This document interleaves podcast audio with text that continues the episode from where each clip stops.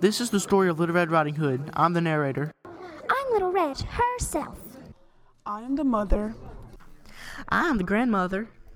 And I'm the wolf. We hope you enjoy.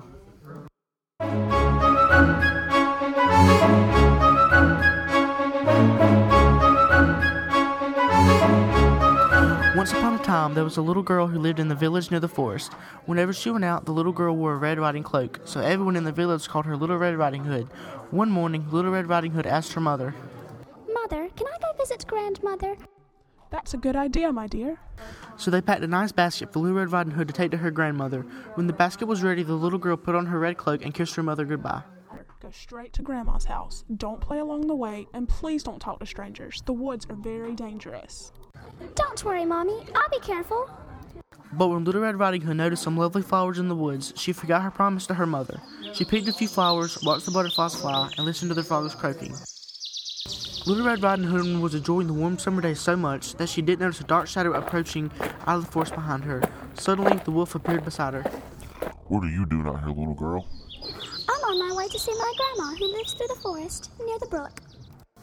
Then she realized how late she was and quickly excused herself, rushing down the path to her grandma's house. The wolf, in the meantime, took a shortcut. The wolf, a little out of breath from running, arrived at grandma's and knocked lightly at the door. Oh, thank goodness, dear. Come in, come in. I was worried sick that something had happened to you in the forest. The wolf let himself in. Poor Granny did not have time to say another word before the wolf gobbled her up. The wolf let out a satisfied burp and then poked through Granny's wardrobe to find a nightgown that he liked.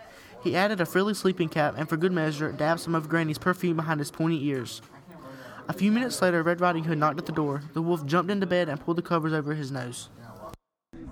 Who is it?